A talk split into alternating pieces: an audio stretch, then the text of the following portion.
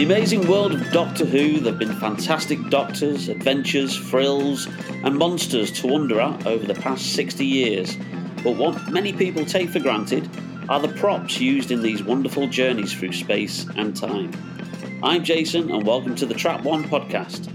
Today's podcast, myself and Mark are joined by those wonderful architects of science fiction, the team from the Little Prop Shop.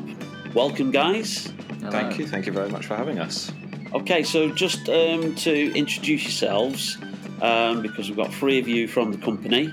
Uh, if you'd like to just uh, give us a brief, um, like, hello and um, how you kind of like came into the world of Doctor Who and uh, basically uh, got involved with prop making. Well, getting into the world of Doctor Who, I actually first started with a VHS tape I sort of found in the garage, um, which was a recording of the Time Meddler, the Mind Robber, the Daemons, and the Sea Devils, all on sort of one thing. I think there must have been some sort of Doctor Who night where um, my dad sat down and recorded all of them back to back on this VHS tape. So I, I'd watched it there originally, and then it kind of it was it was just before 2005 i think and then in 2005 my dad sat me down and went okay doctor who is actually back now so we're going to watch that and then from there i was kind of hooked um, until eventually in 2013 i made a full-size dalek with my garage uh, with my garage with my granddad in my garage Wow. um, and uh, and from there just started to work on making other props from the show until it eventually rolled into some sort of career um, so yeah, that's that's how I got started. I started watching Doctor Who in 2006. I think the first episode I watched was uh, Runaway Bride on Christmas Day with my family uh, and was hooked from there. And then in terms of sort of props and things like that, it was sort of born out of lockdown boredom um, and not having anything else I needed to do and having a 3D printer um, and having enjoyed DT at school and thought, yeah, why not? I'll, I'll give this a shot um, and just start making things for myself. And it sort of just snowballed from there, really. Well, uh, for me, um, my mum and auntie have always been into Doctor Who ever since they were little. So when Doctor Who came back, obviously they sat me down. I, I watched it with them. I remember bits of Eccleston, but when Tennant came on, that was when I was really hooked from the start of New Who, really. Um, and then I've always been collecting the toys ever since I was a kid. So when the Wand Company 10th Sonic came out, I, I bought a few of those and I was modifying them. So I guess you could say that was the start of my prop making career, if you if you wish. But um, I really started in university, in first year of university. Um, I went to like an engineering build space, and they taught me how to model with Fusion. So I started modeling some Doctor Who things, and just did a bit of 3D printing on a 3D printer I'd recently bought, and that's how it kicked off for me. Really, just hobbyist. It's brilliant. I don't know about you, Jason. That makes me feel old when uh, when we speak to, to fans who like like uh, their first stories were like the Runaway Bride when they were kids and stuff. If, if it makes you feel old, I'm positively aged. it's not often I'm the oldest one on the podcast, but here we go. so, um, you talk about obviously like how you came into the show. Um, was it um, was it the fascination of like you know the props that they used, like the sonic screwdriver and that kind of thing, and was it was it tied in like with um, you know the behind the scenes program um, Doctor Who Confidential? Did you watch that and were you like wondered like how things were made and did that lead into like you know what turns into a hobby then and turns into a, a company? Well, I mean, with Doctor Who Confidential, that's very interesting because they actually very rarely gave us any look at the props, which is Hmm, I was infuriating. Yeah, like there is there is so much. I I I love Neil Gorton at Millennium Effects, but I can only see so many prosthetics made before I go. Would you would you please kindly take us to the prop store so I can see a sonic screwdriver get put together or something I actually really would like to see? Um, but no, I, I nothing against them. But effectively, uh, yeah, they just never showed it. So there was this gap in my mind, at least, where I was like, "Well, what what what happened there? Why what what what is the story behind all of that?" Which is what more fascinated me was the fact they didn't show me the magic behind the curtain on that front, because then I wanted to find out more. And in fact, I at least didn't really comprehend that these things were made, or they didn't just show up you know, magically or, or real. So like when I sort of started to think, oh my god, someone makes these things. Like how did that happen with the Dalek, for instance? I came across Project Dalek, this website where they build Daleks and everything, and I kind of went, oh, there's plans. Like you can you can build these things. Like this is this is uh, feasible to actually do something with. Um, so that was it for me, at least. I don't know about the the other gentlemen in the call. What drew me to the props of Doctor Who is because it is such a crazy and wonderful world, and you can watch any TV show and props are everywhere. You know, you watch a police drama and all their police badges and stuff like that. That's all props and all made by somebody. But in a show like Doctor Who or like, you know, things like Star Trek and Star Wars, that's such a rich universe of just bonkers things that you can't help but fall in love with the little gadgets that show up on screen. And I found, like, I always had, like Kaz, I had the the the toys as a kid, and I always found that they just weren't right. Like they weren't, they didn't work in the same way that they worked on the show. Like you know when uh, Tennant would press the sonic screwdriver and slide it up, and the light would stay on. The toy didn't do that, so I was like, okay, right, how do I get from there to there? And then started researching the props and saw how they were sort of done and everything like that, and tried my best to emulate those. So that was sort of where I, I sort of started, I guess. Yeah, in a similar manner to what Josh is saying, I think when you see that the props weren't like, I mean, the toys weren't quite as right as the props, is probably when I found like forums online that would have like detailed histories of the actual props with people who had already done the research. So looking at all that was quite interesting, and that's what drew me in. Yeah. Mm. About the exhibitions, like the the Doctor Experience, things like that, were, were they things that you were drawn to so you could get to see the stuff kind of close up? I wish I'd been able to go. I, I grew up um, uh, overseas, so I never managed to get down to um, Cardiff to see the exhibition. It actually closed the year before I moved back to the UK. So oh. that was always heartbreaking for me because I, I wanted so badly to uh, go to the um, like Doctor Who exhibition and, and wander around the amazing sets and see all the props and costumes and stuff that they had on display. Um, but James, I know, has been or you yeah, I I used to go quite a lot to them. I, I, I first went to the Red Dragon Center one in 2010, um, which was very exciting to sort of get to walk around there and see all of these amazing things in person. Um, again, as I said, there was a level of I didn't just comprehend that they were real until like because I, I didn't get to go to any of the proms in like the early bits where you'd see monsters mm. walking around you or anything. I don't know what I was doing. I don't know what I was busy doing rather than designing absorbaloffs or whatever. You know, I, I didn't take part in anything Doctor Who related, despite being a massive fan of it f- until 2010 when I suddenly went. Wow, okay, there's loads of stuff here. Again, again with the toys, I had the toys, but I like I had one screwdriver. I didn't get any like the extra ones, so I didn't quite realize they were physical items. Um, so unlike the others, um, but with the exhibition, I mean, I went so many times that they they would send a radio signal around the uh, thing saying he's in here again. Um, he will try and touch the props. Please, please do keep an eye on him um, which is just because they did it wrong. Like David Tennant's suit should only ever be buttoned up the first three buttons, not all four, but they always buttoned it up all four. So I kept going, well, undo that one then. And Capaldi's hoodie was always zipped right up to the top, but he only had it zipped up like an inch at the bottom. So I kept going, well, there we go then. Why would you? Why would you do that? Who works? Um, so, you know, it was a, a constant battle. But uh, yeah, no, I visited them quite a lot and got to sort of understand and know the props and document them, which then later found use when we started doing what we do now because I would have like this cache uh, a cache of sort of images of props and stuff that I I don't know why I took all the pictures I just did and then later on they Thank turned yourself. out to be quite useful. yeah, sometimes I, I, took some pictures in 2010 of the props when I was like 11, and and there some of them are the best images we have of those props to this day. And I keep going, oh, thank God I, I brought along a camera. This is great. Thank you, me. Um, but uh, yeah, I, I, I don't know about the. I mean, no one else seemingly went to any of the exhibitions, but I got to work on the um, the the stage show they did in London, which had most of the props as well from the exhibitions loaned to it. So it was nice to be able to see them in person and to be able to touch them without getting told off. Fantastic. Which stage show was that? Uh, that was Time Fracture, the um, ah, immersive right. one that was in Bond yeah. Street. Um, I did a few props for that, and then also got to help organize the sets because they'd kind of been given boxes of random props from across the entire history of the show, and no one really knew what half of them were.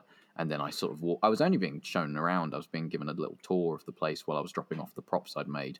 Um, and then some one of the actors went, uh, "Do you know what this is?" To the art director, and he went, "Haven't got a clue." And I just had to go, oh, "It's the, the DNA bomb from Torchwood that John Hart gets attached to him." And they went, "Oh, you know what that is?" And I went, "Yeah." And then they went, well, what's this one? And I went, oh, it's this. And five hours later, I had I had identified everything in the building and started to reorganize. Um, so uh, it was it was uh, a, a, fruitful trip. Uh, wasn't expected. I had to explain to my uh, my girlfriend at the time, being like. Uh, Hi, uh, yeah, I, I, will be late. Um, they've, they've let me start organising things.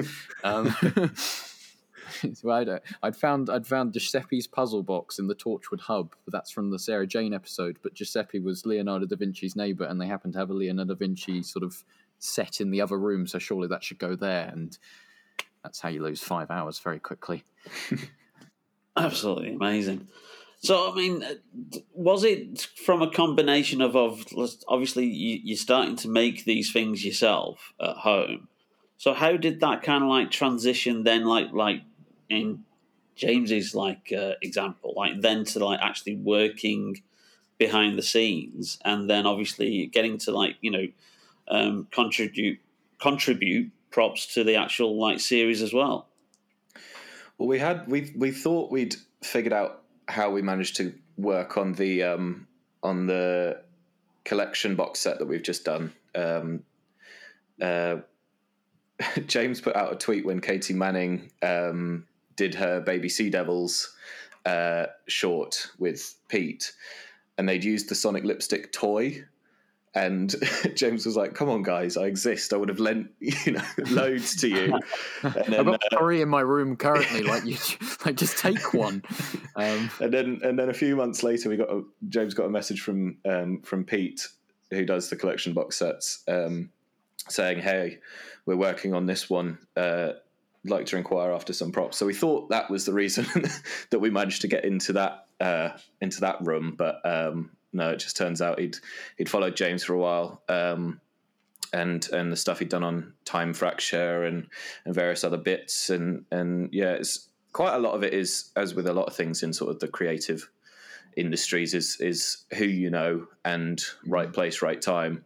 James has got a whole host of uh, connections within the industry. I mean, he did work experience at like Millennium FX with Neil Gorton and um, at Roboto Props with Nick Robatto, who was the prop maker on the show for a very long time. So you know that was he's been ingraining one. these these connections from a young age. Yeah, because the Nick Robatto thing was effectively he he's the person who made the screwdrivers for like um, well he he modified the tenth Doctor one, but then like he made the laser screwdriver and the Matt Smith ones and the Capaldis and the Jodies and all that kind of stuff. So he'd been working on that, and so the way that had come about was I had made a, when I was about fifteen, I made a fourth Doctor Sonic screwdriver. Um, and posted about it on Instagram. And Nick saw that, and we started to get talking. And he said he liked my work; it was sharp and that kind of stuff. And he invited me along to come and do work experience with him when I was in college.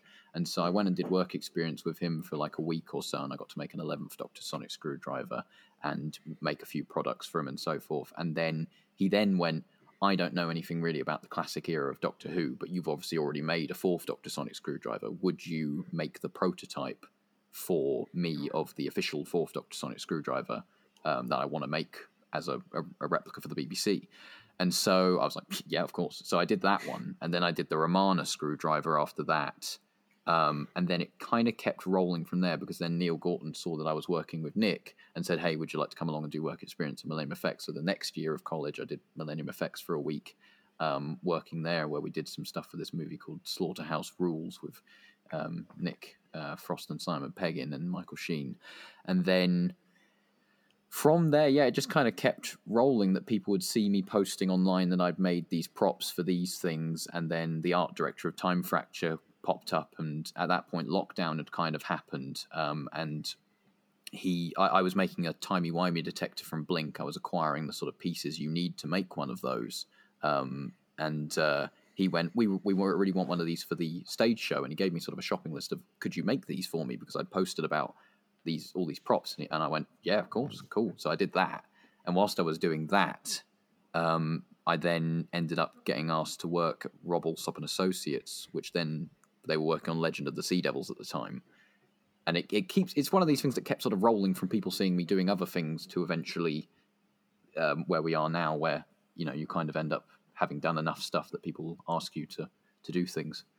Um, so yeah. And how did you all find each other? That was that through online and and um, kind of putting your work online, that kind of thing. Yeah, we were all sort of doing like-minded things, I think, Yeah. and then um, It was it was really Yeah. Scott Handcock at War. Uh, so Scott Handcock, who's the current script editor for Doctor Who, he, he was working at Big Finish at the time as a producer, writer, and director, and so forth.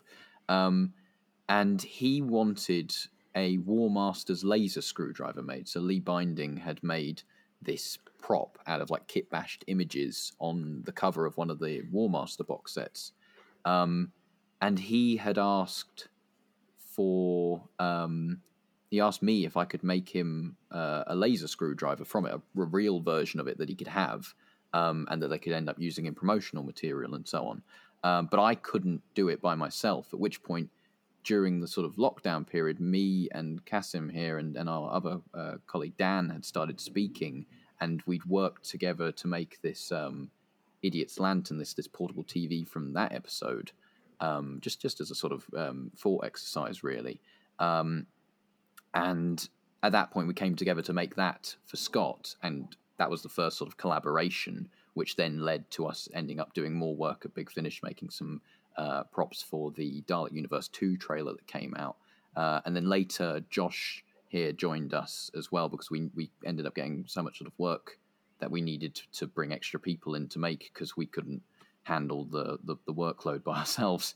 Um, and so then it just kept rolling from there, really. But that's how it sort of formed and started.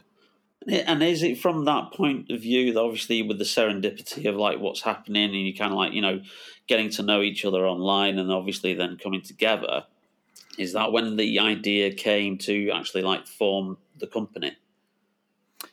Yeah, yeah, it was it was very much a case of um originally it was just like we, we, we would put our all of our logos together on on the posts. It would be all of our sort of um, individual um, icons that we use when we when we sort of put our portfolios up. But we kind of went, this is a lot of like icons. Like it would be easier if we had just one banner that we all sort of fell underneath. Um, and so that's when we sort of formed Little Shop Props. Um, to sort of go from there. Obviously, it, was it was sort of Doctor Who themed in a way. Obviously, you know, the you know, I like a little shop uh, and everything Yeah. like that. But uh, but uh, it uh, it obviously was. We just we, we I think it was just literally we it was untidy and we wanted somewhere we could put our work as yeah, a, as a it was group. just like a page, just an Instagram page before it was a company. Like we were just like, po- it was just a collaborative like place to post, basically. Like that's how it it, was a lot of just like renders of of models that yeah, that had been done and and occasionally a few physical things. But it was a lot of just like very much started as a portfolio. Like if you look back at the, the start of the little shop props instagram it is just like renders of props that were done to see if we could do like make these things and, and replicate them to a high level in terms of of a physical model, like a, a digital model, and everything like that. And then after a while, sort of gained traction. We started doing some more physical things, and and people took notice, and and we got various jobs from it, and and so on and so forth. So it's sort of just like James said, kind of a rolling thing, like a snowball effect.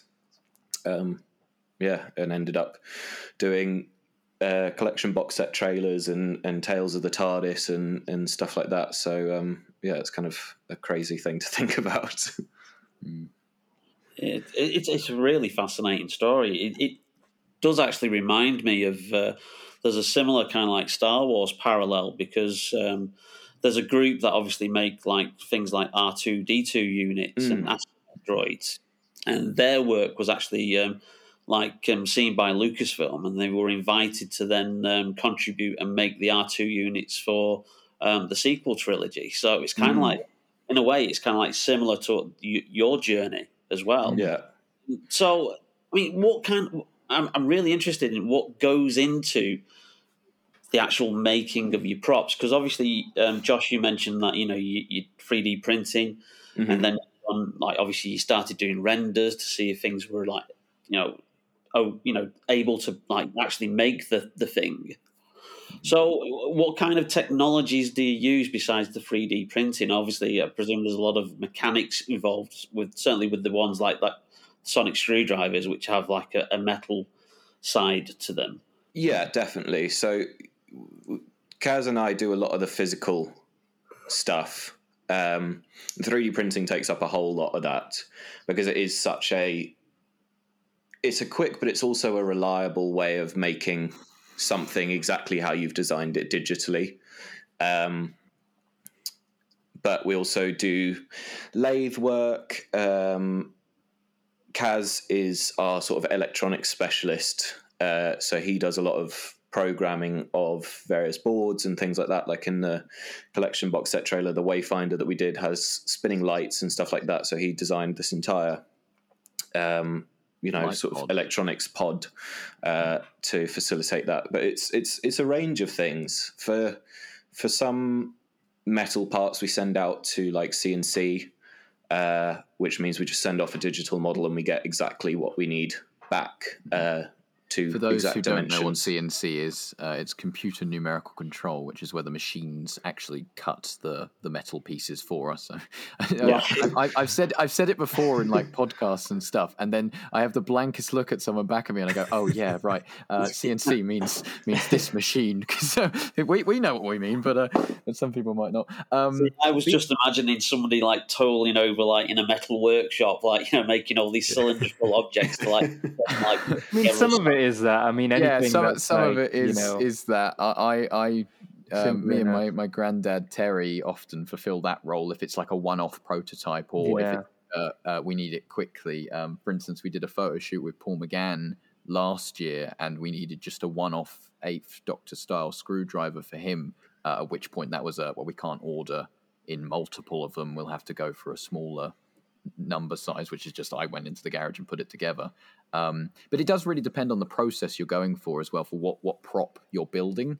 Um, for instance, uh, Kaz here does the level work for the. We did the official psychic papers that Rubbertoe sold. We we supplied those, and Kaz obviously does all the level work for that. But in that case, it's about making a pattern, cutting all the fabric out, and then stitching it together and everything. Whereas, yeah, as Josh was saying with the 3D printing, it depends if we're working on something that requires uh, a model to be printed. But if it's metal, then CNC comes into play or lathe work, where you end up using that. So it's really it is a case by case thing where you approach it differently depending on that. But uh, a lot of work does go into the the various things we do. I mean, the other thing is uh, Dan, who's our modeler. He he's sort of in every single project because nine times out of ten the project will require uh, an original model, whether it's a technical drawing of a screwdriver or if it's actually the thing that they'll end up printing out because uh, you need that side of things. So there's a lot of stuff that goes into that. Whether or not we use we started using 3D scanning recently, um, which allows you to scan physical objects into the computer and then reprint that out and modify them in inside the computer space. Um, I mean, Conrad's quite keen to have his head scanned to make an action figure. Um, so, uh, so uh, yeah, so there, there's stuff like that which we can employ. Um, but again, as I said, it's case by case what we actually go for when we make these things. Yeah, it's um, very dependent on on the project.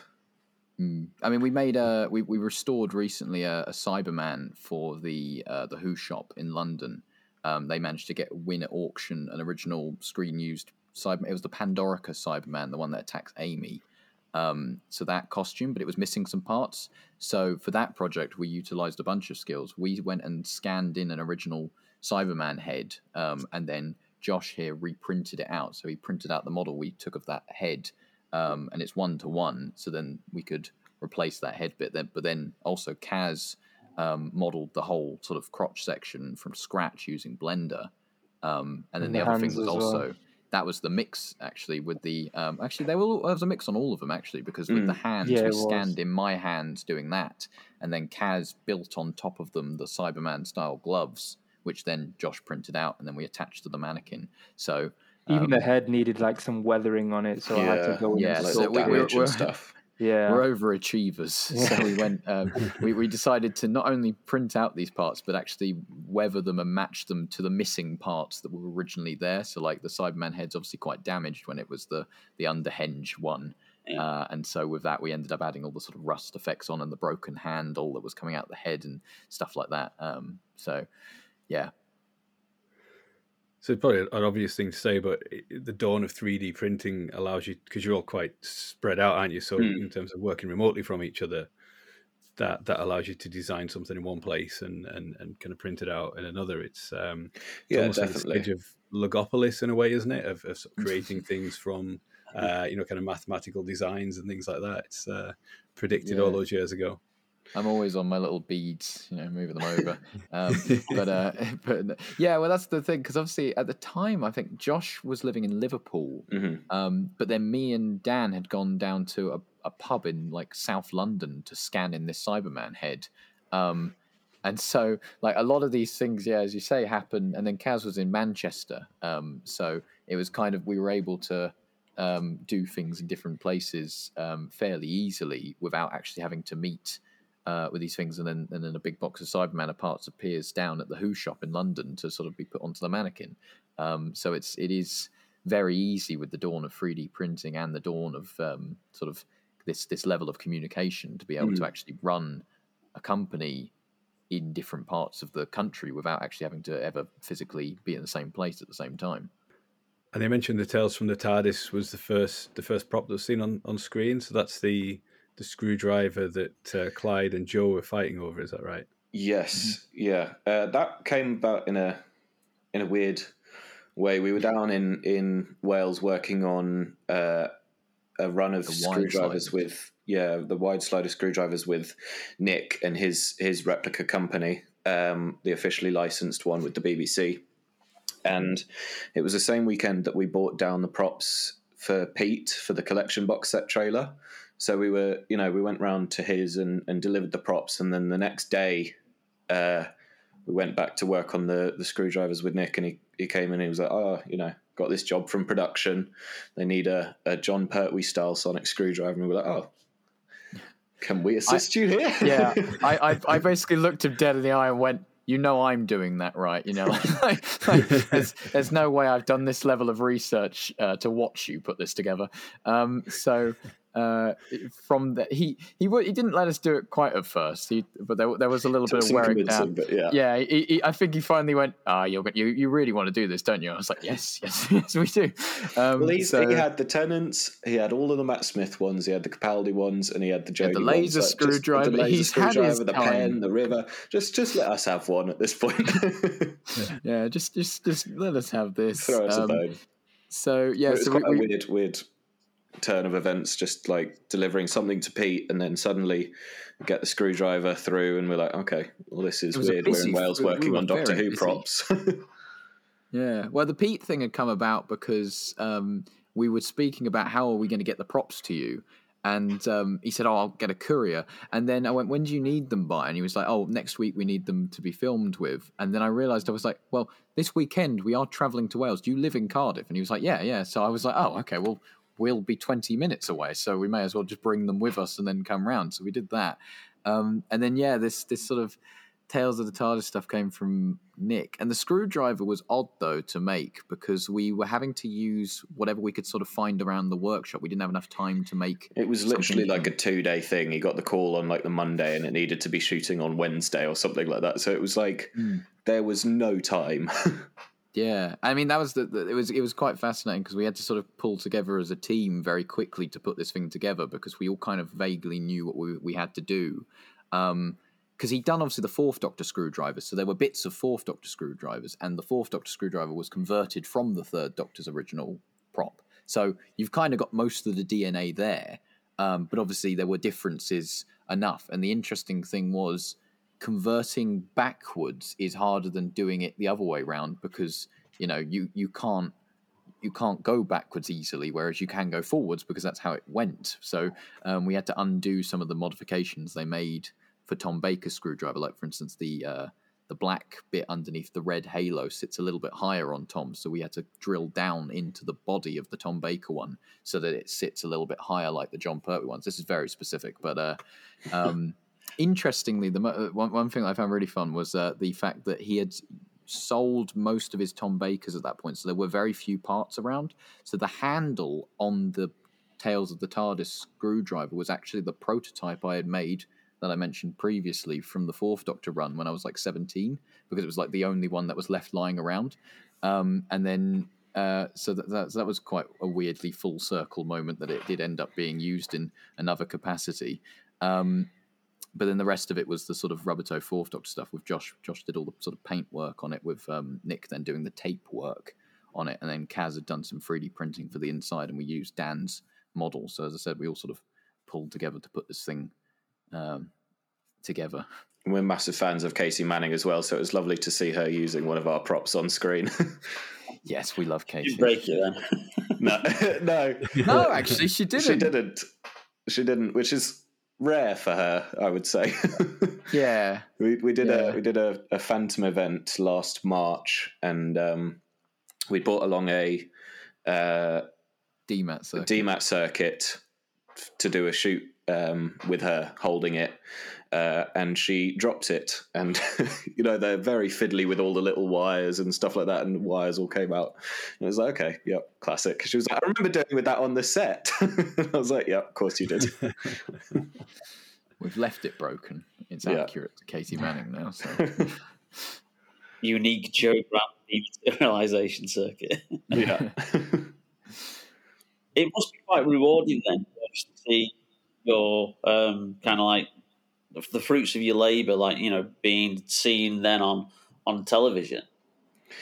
Yeah, it was kind of a nuts moment, and it was like really cool as well that it was sort of part of the lead up to the 60th and that whole celebration as well.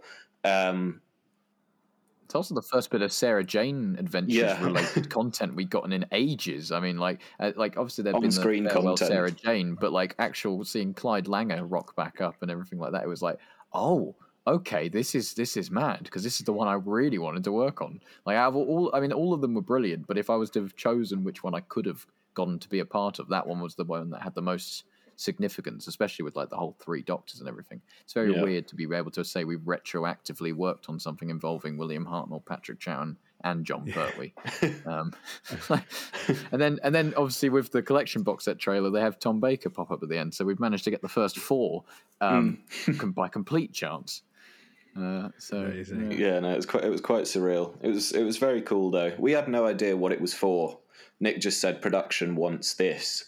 So for about two and a half months afterwards, we were like going through all the Instagram posts, going, "Could it be that? Have they like reshot something to do this?" Like we had no idea what it was for, and then um, and then they announced Tales of the TARDIS was coming onto iPlayer. And we were like, "Yeah, it could be that. There's a high chance it could be that, especially with like Katy Manning and stuff like that."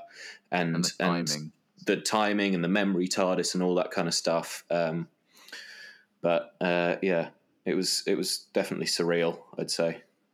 And that memory TARDIS set must have been quite interesting for you, I guess, as well. It's sort of packed to the rafters with uh, with props and. Uh... We found yeah. some stuff uh, in the background of. I've, I've been pausing set, right? it and sort of, yeah. and, and even now, I, I, have looked at one of the pictures the other day and I zoomed in and I went, I didn't spot that the first time. I can't remember what it was, but there was just something in the background. I was like, oh, you're here. Oh, it was the one of the bombs from Planet of the Ood that they put around the brain at the end. Where uh, it was ah. like, oh, you're there, which I hadn't, which hasn't been seen since I think the Black Archive set. It was just on one of the shelves mm. when we hmm. walked past, and I was like, this place is full of references. This is amazing. Um, yeah, they really did but, just grab yeah. all the stuff. Yeah interviewed Sophie Aldred a couple of months ago on here, and, and she when she was on the set, she was kind of looking around. She found Bill Potts' student ID card, things like that. I think weren't even seen, um, but were just kind of on the shelves around. So they they put so much kind of effort to, into the detail of it. Yeah, mm. definitely. It, it, was amazing looking and and lots of little details and and a couple of teasers. Ncuti's uh, jukebox was up behind um, the main console bit, and uh, one of the the new TARDIS roundels was on the wall and stuff like that. Obviously, nobody knew what they were yet, um, but yeah, they kind of just snuck a couple of things in there to say, oh, when you see this, you'll recognize that. Um, yeah, it's, it's gorgeous. They did a, a, great job on that. I mean, the other thing that I found really interesting about the set, which I'd I'd messaged uh, one of my friends from production when I'd seen pictures of it um, in the the Doctor Who magazine. I kind of went, "Why have you got Paul McGann's TARDIS buttresses? Because you they can't be the original ones because they were they were in America, and, the, and you never had them. So why does the BBC have these? What are you doing? Um, and then they were part of the set. Uh, they were whole, you know, they were actually in there, and I was just like, I see. This is what tomfoolery you were up to. I, am not sure if that was a deliberate spoiler they'd put in there, or if they'd just taken a picture of something, not knowing that they pictured probably the only thing that was like odd out of the set. Because like mm. everything else, I could explain they're probably moving storage around because they'd said that they have a guy coming in to archive things. But that was the only thing I was like, you shouldn't exist. What are you doing here? Who's what? Why have they made you? Um, but no, it was in, it is incredible. So, and it's also great because like most of it was original, like the original filming props rather than like replicas. It was all the stuff. It was nice to see it get a second lease of life after all these years, and also kind of like, wow, you guys kept that. Like, like that's still hanging around like that. I, like Bill Potts student ID. I wouldn't. Yeah, yeah. When, yeah. When you said that, I was like, that should have been in the skip. Pearl Mackie should have nicked that. Should have been. Uh, should have pocketed that. You know, it's funny what they have just lying about, and and what mm. they deem good enough to keep. Well, I mean, there's still stuff like you know, you know, even though it's quite rare. Uh, I remember um, in 2013 for the 50th anniversary, uh, the National Muse, Media Museum in Bradford did a like Doctor Who exhibition, and they asked for donations from fans, like artwork related, and I had one of my paintings in the exhibition because mm-hmm. I, I, one of my friends works there, and he said, "Have you got anything that's unique besides?" You know, we got loads of like you know people sending in action figures or offering stuff like that. And I remember when I actually went to uh, the exhibition. Um, obviously, somebody had donated for the exhibition for it to be on display. was the '60s servo robot from the Wheel in Space, and I thought mm. I didn't even know that still existed. You know, yeah. and so it, it's great that obviously these kind of like things still like sometimes in the hands of collectors or fans and stuff. But it's also great that you, we get a chance to see them on screen as well. Is there any particular items that, obviously, looking at your website, you've you've made countless items, and you know there's loads of brilliant you know stuff that you've got on there. Is there anything that you've like wanted to make that you've then like either come across like a problem and you can't do it? Or is there anything that you've got in the pipeline that you you know we wanted to kind of like give us a little preview of? Well i'd love to make a full size uh, Tennant and Eccleston console, and the problem I've run into is I don't have space for one. um, we said the hardest console on that list. yeah, no, that's that. No, it's the, on all our lists. Boxes and, and consoles yeah. are the ones that I want to do when we've got the space for it. I just want, I just want one, and that'll be my lunch break when we're working. I'll just go and run around that for like an hour, and then get back to work. yeah. Uh, mine, mine would be the uh, orange spacesuit from mm. the Satan Pit Impossible Planet Waters of Mars episodes. That is my holy grail of things that I, I, I've been collecting parts for it for years. I've got my bits like, for it down there. yeah, I have, I have got basically everything you need to make one now. But the only thing stopping me is time, uh, an ability to sew orange, you know, fabric together. Um, and uh, one blender model of of a neck brace effectively. That's i think that's all we need to finish now to actually have that done. So that's something we're working on currently. Um, we're currently putting together some uh, we're hoping to have a full mannequin of the spacesuit because we've been asked to do an event later on in the year um, at the space center uh, and it will be cool to be able to have that as part of the display. Um, so that's my one at least. Um, so we are working on it but it's just a case of getting mm. to it uh, finally done. I'm yeah, I was going to say I'm quite happy with everything we've done so far. Like for me, it was well, Nick's done the screwdrivers now, and it was always the screwdrivers for me. But I know if Dan was here, he'd be saying he, he wants a full size K9 made out. I was, like I, I was going to say Mr. Smith. uh, yeah, on the Mr. Smith as well. Yeah, so plenty of Sarah Jane stuff from Dan w- would be on that list. Yeah, Dan's a huge fan of Sarah massive. Jane. Yeah, he yeah. is. Yeah. Yeah, he's a big. He's got a lot. He's got a lot of um, the original props from that. So he's got the uh, the original hero Berserker pendant um, from Curse of Clyde Langer. I think. No, that's that's from the Mark of the Berserker. Mark of the Berserker. Sorry. Um, I'll, I'll, be right. sacked for that. Um, yeah, your, your resignation he, morning. Um, he owns one of the original production um, Androvax heads. Um, you haven't even got to the Bannerman Road sign. He owns, yeah. Well, I was saving best for last. he owns one of the. No, the, be- the, the best the is hero. Alan. oh yes, yeah. He also owns the full size Alan Jackson statue from uh, the Gorgon episode, um, and like the full on thing, and it's got the like tubes for his tear ducts. you know when he yeah. cries in the episode. Yeah, some someone was selling that on eBay for like 250 quid. They clearly had no idea what they had because it's wow. a full on full it statue of Alan Jackson. Like, it's foot tall. It's ridiculous. Yeah. Of, yeah. It's um, uh, yeah. yeah, it's a fun one. That's amazing. And, and then for the season 15 trailer, um, I think right in saying you made the Dalek gun for Leela and yes. the Wayfinder. Yes, we yeah. did. What, what yeah. the sort of different challenges of, of making sort of a known prop um, versus designing one from scratch? Um, we were we were hmm, ready to make something new. Question. I think, like we were excited for it. Yeah, it's kind of when you when you make things that exist so much, it's kind of nice to do something that's like, okay, we get to show off a little bit now and, and flex our creative muscles and do something that's not been done and do something that's new. It was still yeah. very much all the same technologies that we were used to using, though. It was the same sort of process, but we just had like we we didn't have to be so like tedious about it. We could make things. I think exactly that's the how we want them mm. to be. Yeah, we're, we're always fighting with a hand behind our back when we're trying to copy something because you're trying to like match the exact thing. Like we go to extreme lengths to match weird details. Like we sit there and go, "Why have they done that?" And we're like, "But we must do it because it's right." Um, and so like that's the level of pedantic we get to. So when it's like oh, we can just make this. There's, we don't have to copy anything. It's like suddenly like hitting the open road after being stuck behind a tractor. Mm. Like it's it's amazing to be able to do that. So it was an incredibly easy process in the grand scheme of things for us to actually put these together. Um, I mean, with the Wayfinder, we had we had been given a drawing. Um, so Pete had produced. Yeah, a very basic artwork. concept sketch from Pete. it was it was a disc was of, MS of gold Paint's with finest. a disc of, of, of, green in the middle. Um, I'd spoken to him recently, and he'd said that uh, he, his basis on that was he, he based the sort of shape of it on the recall device that Peter Davison uses in the Five Doctors. Um, and then yeah. it was mixed with the Wayfinder prop, obviously from Rise of Skywalker. Um, so the Sith Wayfinder. So that's where the green and the sort of weathering came from there. Ah, so okay. once you kind of, well, we, I knew it was uh, when you said Wayfinder. Obviously, went okay. Well, you mean you mean this prop from Star Wars?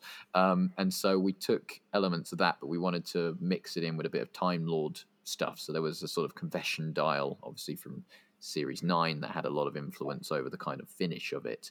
Um, but we did throw in a lot of our own stuff into there um, to make it feel a little bit. Uh, you know unique rather than just a copy of something else that had already appeared. Um, I mean, we managed to get all of our names on it, all, all the Gallifreyan symbols. Um, yeah. It's just it's just our names. Um, there's a few curveballs in there. There was like Elizabeth Sladen's name is on there, um, and and Katy Manning was on there as well, and then Pete uh, McTighe, the, the director's on there, and then a few others had made it in. Um, but it was very interesting because people on Twitter had started to try and decipher the symbols. Yeah, there's a Twitter thread just yeah. going through. He's found a decent amount of them, hasn't he? There yeah, was an interesting like difference with doing the Wayfinder, an interesting sort of process change in that suddenly we had like varying designs of the Wayfinder. So originally, the sort of Gallifreyan symbols around the outside were going to be clear and the lights were going to shine through those. And the, we suddenly had to go through like an approval process with Pete. And so we had to mm. start thinking about okay, this is going to be shot in the day. How well are the lights going to read on camera? How can we make this, you know, do what we want it to do, but make it translate on camera in the way that we want it to? Um, so that was a new sort of challenge that we had to start thinking about. We had to like quickly prototype some small pieces to try and see if it would work. I remember like printing a load of clear pieces and going outside with an LED and a clear piece on top, like taking photos in like direct sunlight in partial shade to try and see if if what our plans were were going to work and stuff like that. So we had like varying steps of the design. Um, but yeah, it, it was it was really cool to see it, it yeah. on screen. But in comparison to the Dalek gun, as you say, obviously that's a pre-existing design. We did actually so with that one. Ori- yeah, uh, uh, originally oh, the, cool. the the general premise was that Leela was meant to have a Time Lord gun. Um, that was that was that was the main thing. She was meant to have that, and it wasn't until I had a call with Pete um, where we were chatting, obviously about the Wayfinder. But then I kind of went off the back of the previously mentioned. Uh, if you need a Sonic lipstick, I've got several of them. I was like, do you need anything else for this trailer just before we finish? Anything else you're thinking of that you would need that I might just have lying around somewhere? Um, and he was like, Oh, do you have a Dalek gun? I'm like, Well, I have a Dalek, which has a gun attached to it. So, yes. Um, but then it developed that we needed a modern series Dalek gun. My one's a 60s one. Uh, but we had already started to work on a modern one. So we had the front half of the whisk. Um, but it didn't have any of these back details, which I mean, Josh can show you if he if he gets it down. Um, and so, uh, effectively, we kind of went, okay, so you want a sort of Time War era Dalek gun. Um, what we'll do is we'll uh, design something to go on the back of it, which is a bit more detailed. So it's less like it's just a, a prop, more so it's like an actual um, piece of technology. Dalek, yeah. Yeah, so yeah. with this, uh, there was a lot of inspiration taken. The front half of the gun's very much based on the Metaltron style Van Statten Dalek from Dalek, um, with a lot of the inspiration taken from there. Uh, I was very adamant that I wanted the petals um, back in the end of the gun from the classic era because they hadn't been seen since uh, Revelation. Yeah, Louise Louise Jameson did a number on this thing, and one of the petals is broken, and the uh, the MoFlash oh, lens oh, no. at the end, James, is actually coming out now. oh, is it? Oh, so so the the, the, the end has a, a little dark. You know, the dome lights on the new series Daleks. We put a very small version of them in the end, which lights up blue when when you uh, when you exterminate someone, and then moving down the gun, the back half is very much based on the gun that Capaldi uses to threaten the Daleks within Magician's Apprentice, um, but painted in the uh, bronze Dalek livery rather than a sort of silver and black that Capaldi had it in. And then um, the back half is very much based on the Genesis gun stick that Tom Baker obviously you know uses to destroy the tapes with and everything. So that's where the big red cable came from. Um, one fun detail on it, my favorite detail, which I argued for, is the Doctor Octopus arm there. So the, the little bit that connects the, the cable to there is this actually bit, yeah. based. Yeah. Um, so in 2004, obviously, Doctor Octopus was the main villain in Spider Man yeah. 2. And when they were making Dalek, that had just come out. And so there was a toy of Doctor Octopus's arms that came out. And when they made the interior of the Dalek, when it opens up, uh, there's like ribbing at the front, and that's just little Doctor Octopus arms. Um, and so I was very ah. I, it's one of those details that always makes me laugh. So I, I really want to bring back the Doctor Octopus arms if we could. Um, There's a lovely shot of them as well in the trailer.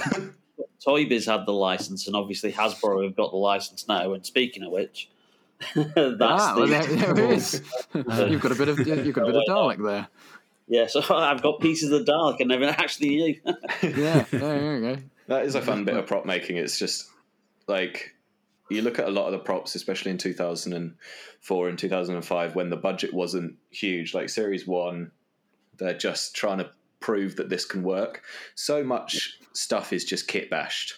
Like, mm you know, it's just bits of random junk. Like Bob's Bits has eaten, has dined out on on Doctor Who for a long time. It's just yeah. random little bits of stuff that are like glued or screwed on somewhere, and that becomes something else. I think that's one of the wonders of prop making is that you can turn Doctor Octopus, uh, Doctor Octopus toy into the insides of a a Dalek, and it works. Like it's kind of it's a fun little thing. And you get away with it. Like, I yeah. mean, obviously people have noticed, but the general public will have just seen that and gone, "Oh, that's cool," and they wouldn't have thought anything of it really. So it is, it is a, a fascinating bit of, I guess, wizardry, a bit of magician sort of style things where you're taking. It's an illusion. You're taking something that already exists and making it seem like it's new. Um, which is sort of wonderful with, with, with how these props are made, especially as you say in 2005 when everything was. I mean, the vortex manipulator is just made of old telephones You know, Mm. it's the main button's taken from a Samsung flip phone, and there's some from a radio on there, and a bit of garden sprinkler, and a, Sprinkler uh, mesh. yeah, it's it's just all it's, it's all It reminds me a lot of um, Derek Meddings, the uh, you know brilliant model maker who um, started out with Gerry Anderson and then moved on to like stuff like the Bond films and and Superman movies. Um, and he said that he was always really miffed every time an episode of Thunderbirds was shown because in the Thunderbird one hangar on the wall, spray painted silver as part of the wall thing, is a lemon squeezer. Now, the, audience will never see that it's a lemon squeezer. They'll just see that it, it looks like a kind of like bit of mechanics on the wall. But he says every time I see an episode of Thunderbirds, I my eyes go straight to the lemon squeezer on the wall. Well, I mean that's that's that's fun because obviously Thunderbirds is where the the Doctor Who got a lot of its props from. Um, Yeah. There was there was a lot of um, like garage sales basically of of, of Gerry the Anderson sonic props. screwdriver prop came from them. Yeah. The sonic screwdriver prop, the original Jon Pertwee one, was a hand me down from the Thunderbirds Are Go movie um, with a bit of Captain Scarlet stuck on the top of it. There was a microphone that Captain Blue used, which was a red ring with a little bullet in the middle and a black bit. And that was then stuck into the screwdriver from Thunderbirds, and that became the, the original main sonic screwdriver design. Um, so Again, it's all just linked. it's just kit bashing and, and putting things together. It's it's funny. Just going back to what you said earlier, obviously, like you know, you, you have a level of pedantry to you because you you like to get things accurate. Has there been anything in obviously in, in like you know when you've been making all, all you know these like props? Is there anything that you've might have missed and then you've got wrong? And then obviously we know what Doctor Who fans are; their eyes will go straight to the thing that's wrong. Is there anything that you've you've not got right the first time?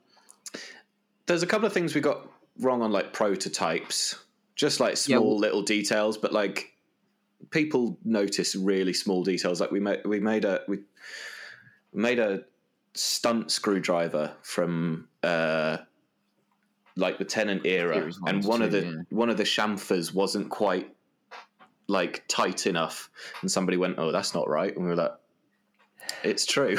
it, it, it doesn't happen very often. I'll give them like to be fair because we're probably the worst critics. yeah, of yeah, we any are. like we are the most pedantic. So if it if it We're gets past worst us, and we're in trouble. There's some times where where things do slip through the net, but it is very rare that it happens. But they will they will find us if it Well, it's happens. because we spend like a lot of time on them as well, like maybe months, sometimes like close to a year, just like developing hmm. designs. Like that's what it is.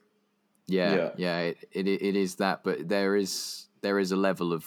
I mean, I think the the main thing is we worry that if we let something out through the gate, we know they will find it very quickly, so we make sure that nothing gets out the gate.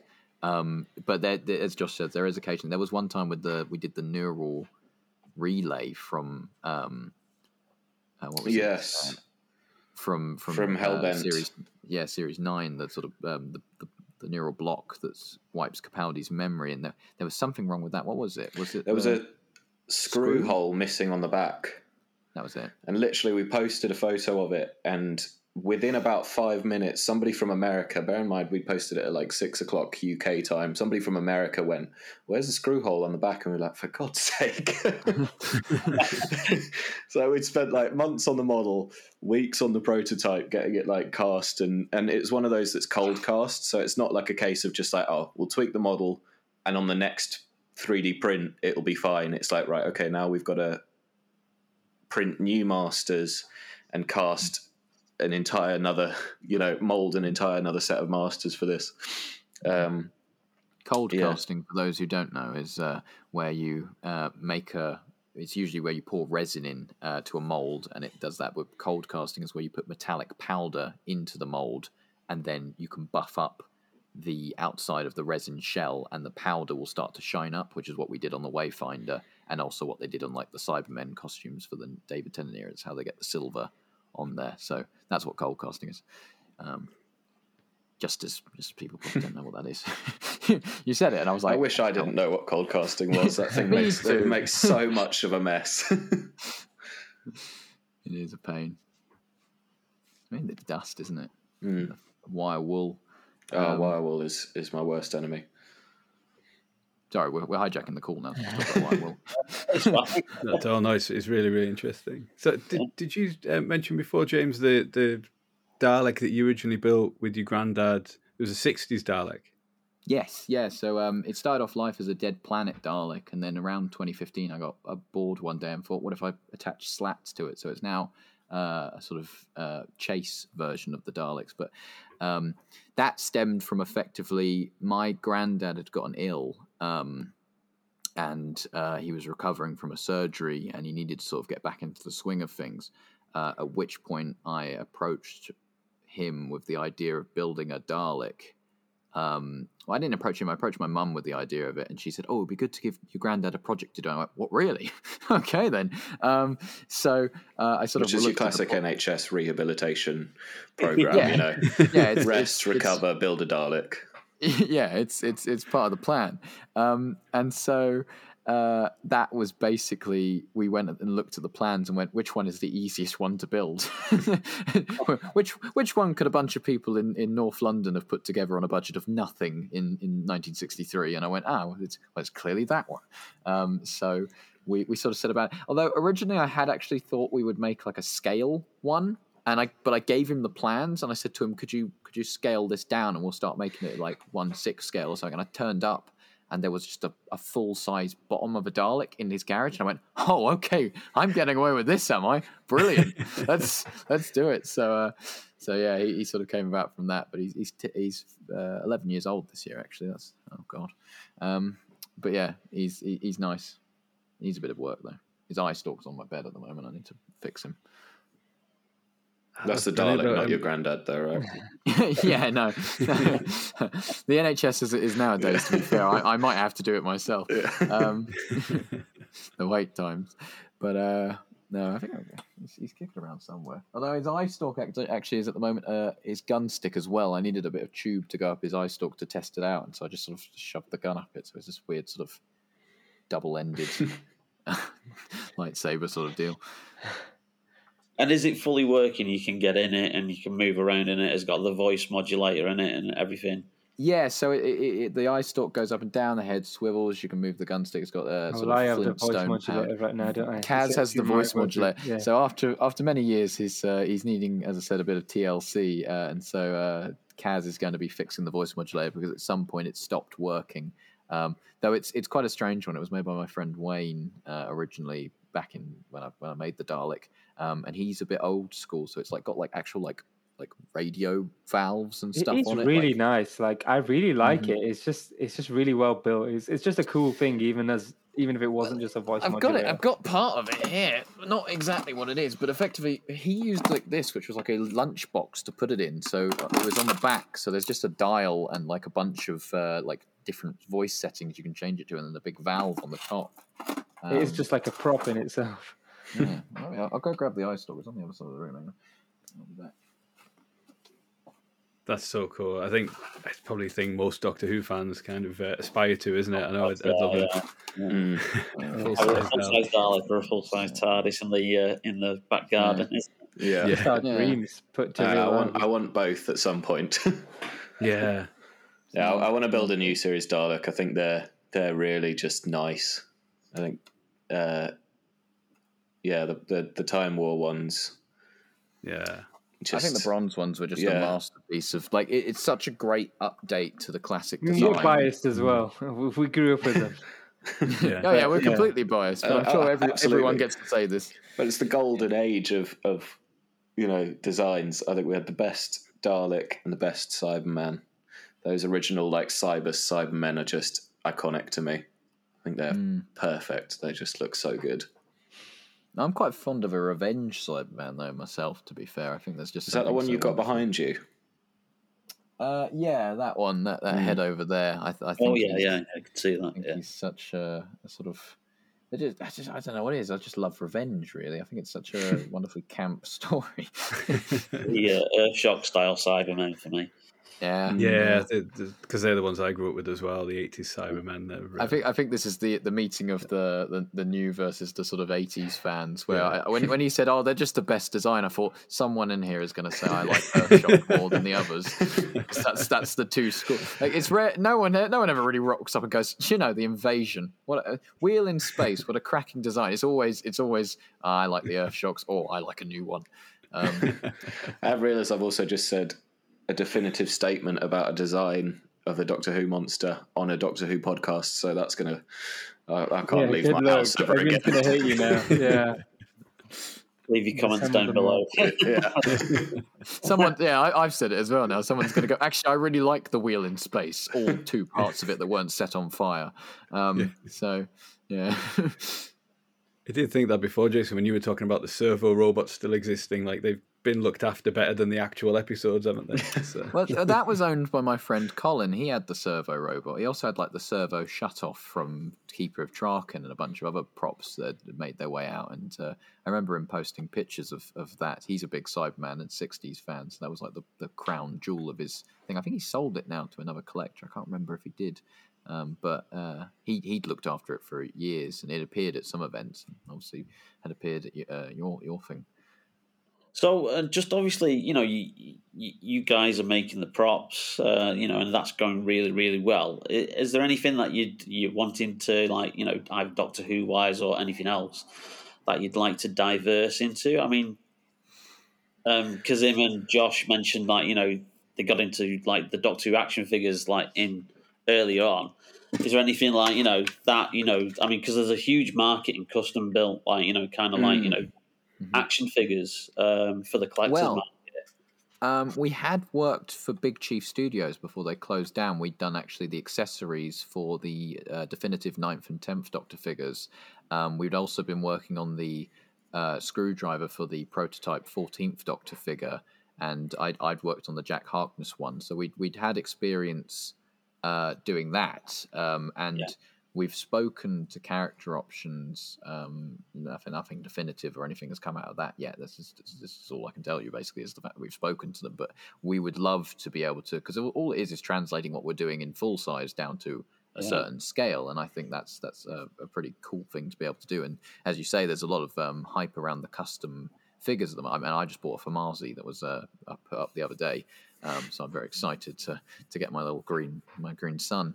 Um, but uh, I, I, think I think it's so wonderful to be able because not everyone. I mean, as I say, like not everyone can just have this lying around. Um, you know, uh, I'm, I'm, holding a Dalek gun for listeners. I realize we're on a, on a podcast, um, so um, you know, not everyone has space for such giant things to be kicking around the house. So it's it's wonderful to be able to have a representation of something you you you know love but it, it takes up that much space on a shelf. And um, in the sense of the fact that we love props, it's great to be able to make small props that can go along with these things. Because I mean, uh, obviously the the Fourteenth Doctor figure came out from Character Options, but he didn't come with his screwdriver and stuff like that. Like it's wonderful to be able to make the things to go along with the figures because I'm always going, well, this is great, but why don't I have this figure to go? Why don't I have this accessory with it? Like I, would want a little psychic paper or something. You know, there's nothing like yeah. that that comes with some of them. Um, so it, it's nice to be able to look into that. And the other thing we were talking about doing is like we'd quite like to do like little sort of,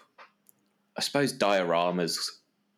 Yeah, play in sets. a sense, we'd, little we'd... like play sets. Like um, our our CAD modeler Dan has hum. done done the like Sarah Jane's attic. He's modelled that mm. entirely. So it'd just be a case of like shrinking that down printing it and painting it. We've got an amazing um, uh, somebody who does amazing model work on our team, uh, a guy called Matt Woodhouse, um, uh, Who Collector on Instagram. I don't know if you've come across his page, but he does amazing scale model work. Um, we bought a one of his special weapons Dalek, the one six. Was it one sixth? Something yeah, like it was, that. It was a one sixth scale special weapons Dalek. Uh, we bought that to a Phantom event. Box. Yeah. we also had his Pertwee one though. Yeah, that was like one of our most asked about things. Yeah, and it just everyone it, loved that. It's stunning work. So it's it's something we'd like to do and something we're we're looking at doing at the moment. Um, like we want to do you know scale TARDIS boxes and and things like that. Um, TARDIS playsets is Yeah. obviously the the big one. That'd be quite playsets. cool to be able to do. Yeah. and Um, like but equally, Torchwood not, not just like playsets and Sarah Jane's Attic playsets, things that haven't really been done before. Yeah, I mean, we, if we bring out the um, McCoy TARDIS playset, we have to make the, the console five sides rather than six because that's the unwritten law. It's it's in the DAPOL contract. Yeah. Um, so that would be um, that would be the only stipulation I'd make. Is I don't think we should ever get a, a six sided one. Um, but uh, it's wrong. We can't correct the mistakes of the past. Um, but uh, yeah, I think I think obviously TARDIS playsets.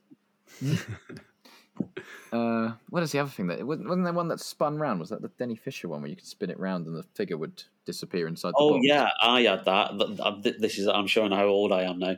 Uh, yeah, the Denys Fisher TARDIS, and it was based on the actual Mego Star Trek transporter, and they just put it in the TARDIS shell. Uh, have you ever seen the episode of The Big Bang Theory Yeah, where yeah, both yeah, yeah. Yeah. buy one and he plays with it and he breaks it.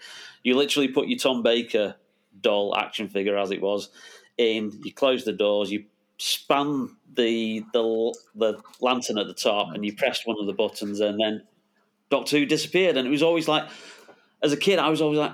Hold on, why why's Doctor Who disappeared? Why hasn't the TARDIS disappeared? I, s- I saw Yeah. somebody do that on like a YouTube short recently. They were like, "Yeah, and that's how it goes in the show.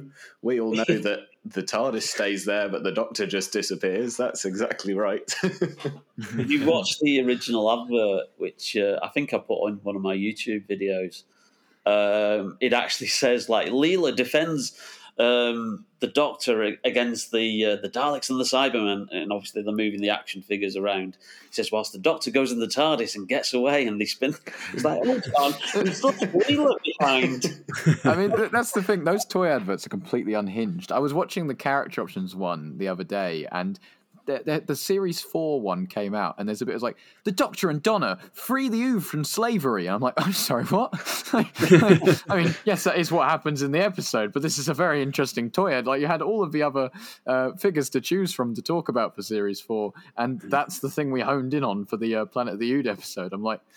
I mean, Ood rights, of course, but uh, not not what I would have probably chosen for my uh, my advert. But um, Those adverts were brilliant. They were. those. I mean, the other thing was Doctor Who never solved any problems in those adverts. It's always quick, get to the TARDIS and get away. Yeah. And it's like, hang on a second, but the what about the Daleks or the Krillitane or whatever? Like, what what is this? Um, so going back to Yeah. the Hartnell years, haven't they? Just just get out of there. yeah, just, just run, if- just get away. yeah, don't solve the problem. In fact, we'll incite violence by getting the Thals to start a fight with the Daleks, and then we'll get away because we need our small bit of you know tube and discs. Good fun. Again, though, props props have a key plot part in all stories. I find with these things, when you when you really look at them, most of the time things lead back to that. The whole fluid link is the entire central plot device of the Daleks, basically, because he uses it to get them to the city, and then when he tries to get away from the city, they need to go back and find it because they've left it behind. Um, so it all stems from this this tiny bit of perspex with some discs on it. So obviously, you're huge fans of Doctor Who as well. And is there any other like kind of like shows where you'd like to like kind of like you know move into like making props of, or any like films or anything, or or do you kind of like feel as if like we can step away from that because we don't want to get like a lawsuit from Disney or Lucasfilm, if we I mean, start like, selling. Star No. Wars is probably the big one, isn't it? I think I think we're Yeah. all we're all big Star Wars fans, and we'd love to work on anything to do with Star Wars, the the movies, the sort of Disney Plus shows, all that kind of stuff. Um, that would be probably the, the one of the dream roles to get. I mean, with Doctor Who, we're we're doing so so much with it already that it would be lovely to sort of move into one of those other areas. Um, uh, but other than Star Wars, I'm trying to think if there's any other. I, mean, I'd like to do stuff. some Indiana Jones props. Mm-hmm. Um, like that was one of those, you know, film series that my dad said when I was young. He was like, "This is a great series of films. You must sit down and watch this."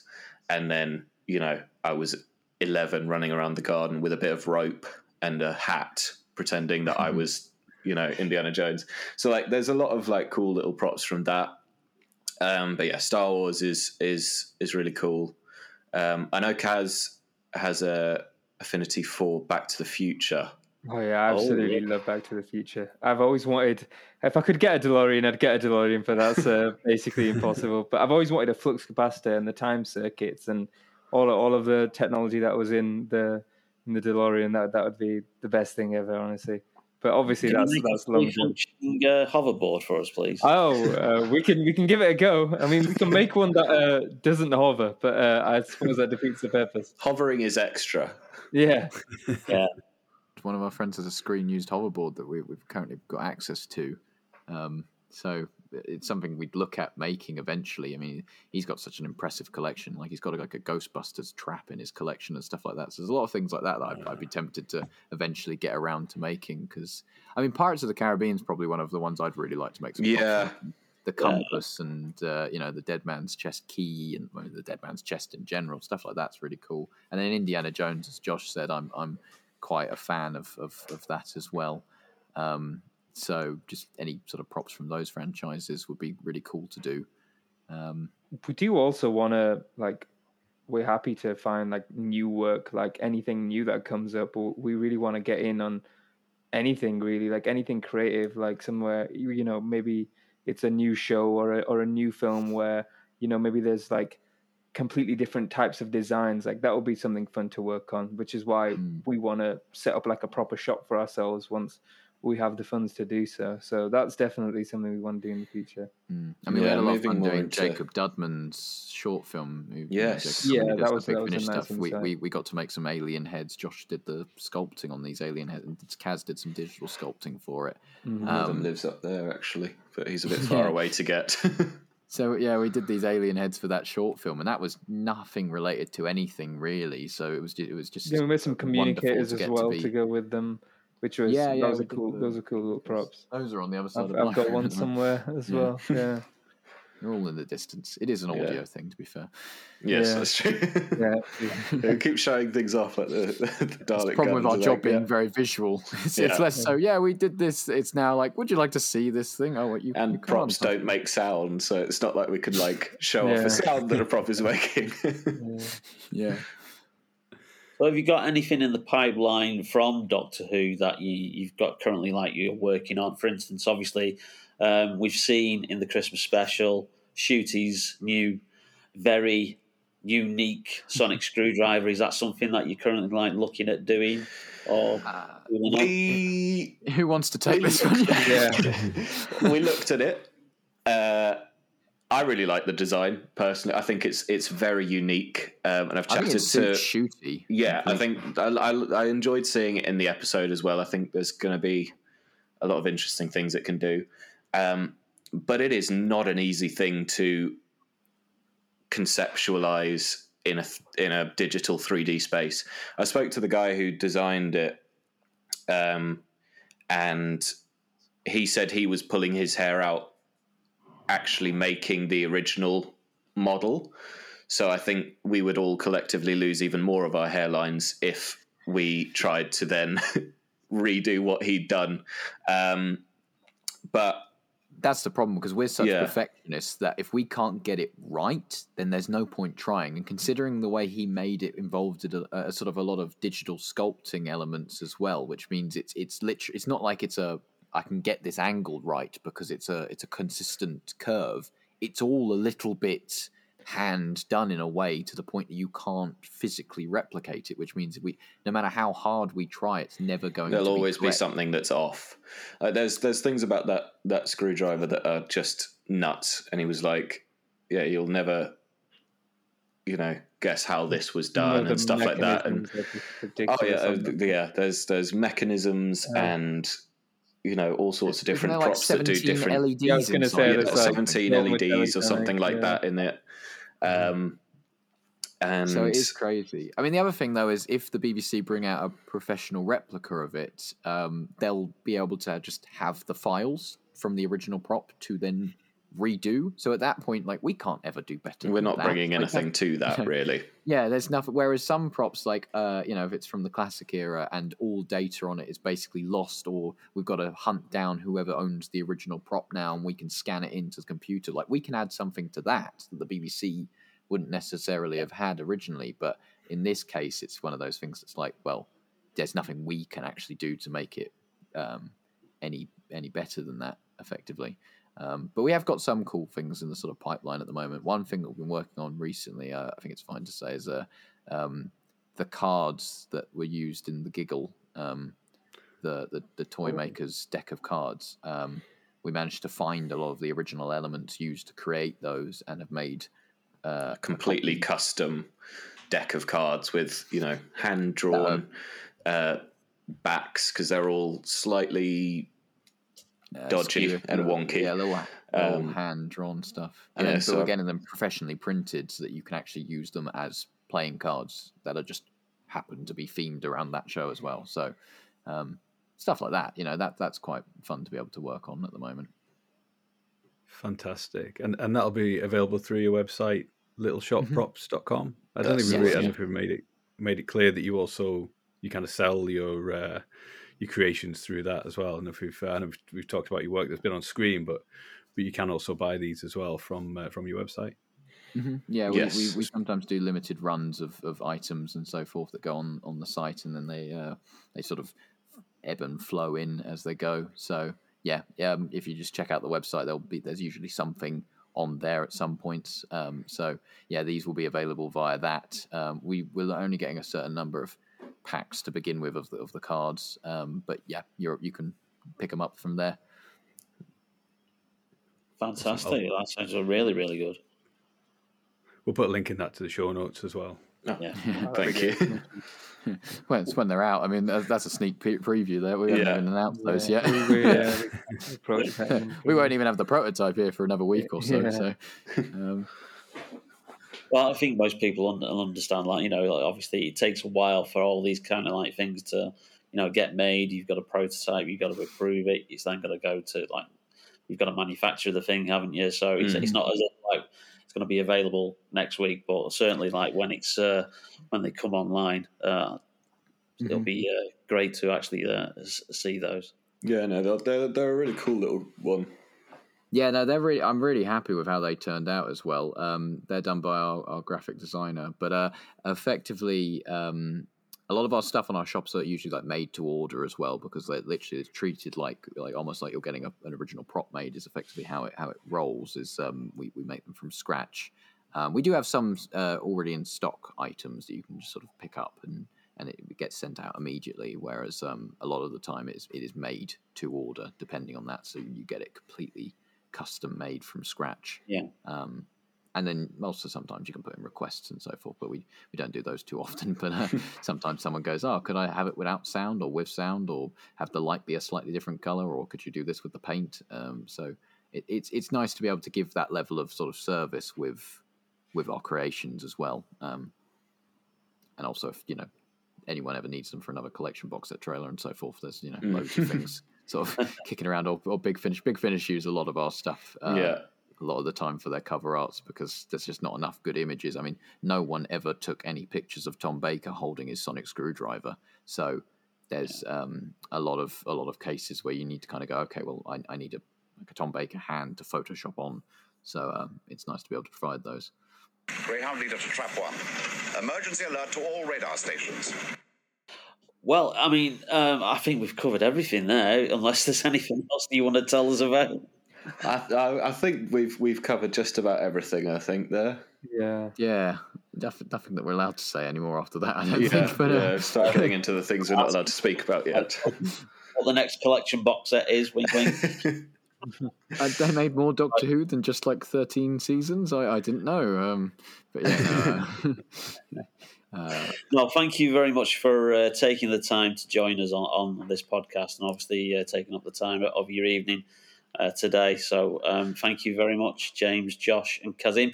And obviously, we always like to round off the um, podcast by asking you where you can be found. Like, obviously, Mark's um, given out the website, but where individually can you uh, be found online? Uh, I'm on Instagram, either doing stuff on, on the Little Shop Props Instagram or uh, Josh Martin Props is is my handle. Same on Twitter, I believe. Although I don't really use Twitter, it's it's bad vibes. um, I I do work under Sutton's underscore workshop on um, I think that's Sutton underscore workshop on uh, Instagram, where you can sort of see the, the my portfolio of props. Um, I also have Scarecrow props, which is where I post more so less professional work, more so my collection of things because I also collect like um, props for my general sort of thing. the same way you have your Doctor Octopus action figure. Um, I have various uh, things lying around, like I collect screen use props uh, and and just general stuff on Scarecrow props. I also do YouTube videos under that as well, and then on Twitter I'm Scarecrow Sutton, I believe. Uh, Kaz might have a much easier description well, of it. well, um, I'm, my handle is Sybernettik, um, which is a weird one to spell. But if you just go to the Little Shop Props Instagram, uh, you can find it there. So yeah, I don't really post much, but um, you can message me anytime on there if, if, you want to, or if you just like request one of us on the Little Shop Props account, you can do that too. So you can find all of us there. And Mark. Yeah, and I'm I'm on Twitter and Blue Sky just as uh, at Quark McMalus. And I'm on uh, Twitter still and Blue Sky as at Jango Mac. And uh, the YouTube channel is called Bearded Geek Toy Reviews. Okay, thanks again, guys. It's been absolutely fantastic talking about you. It's been really, really fascinating. Yeah, thank you so much for having us. Yeah, thank yeah, you. thank you. Thank you for having us on. Thank you very much. It's fascinating. And uh, we'll have another Trap One pad- podcast on its way very, very shortly. So thank you very much for listening, and we will see you soon. Good night.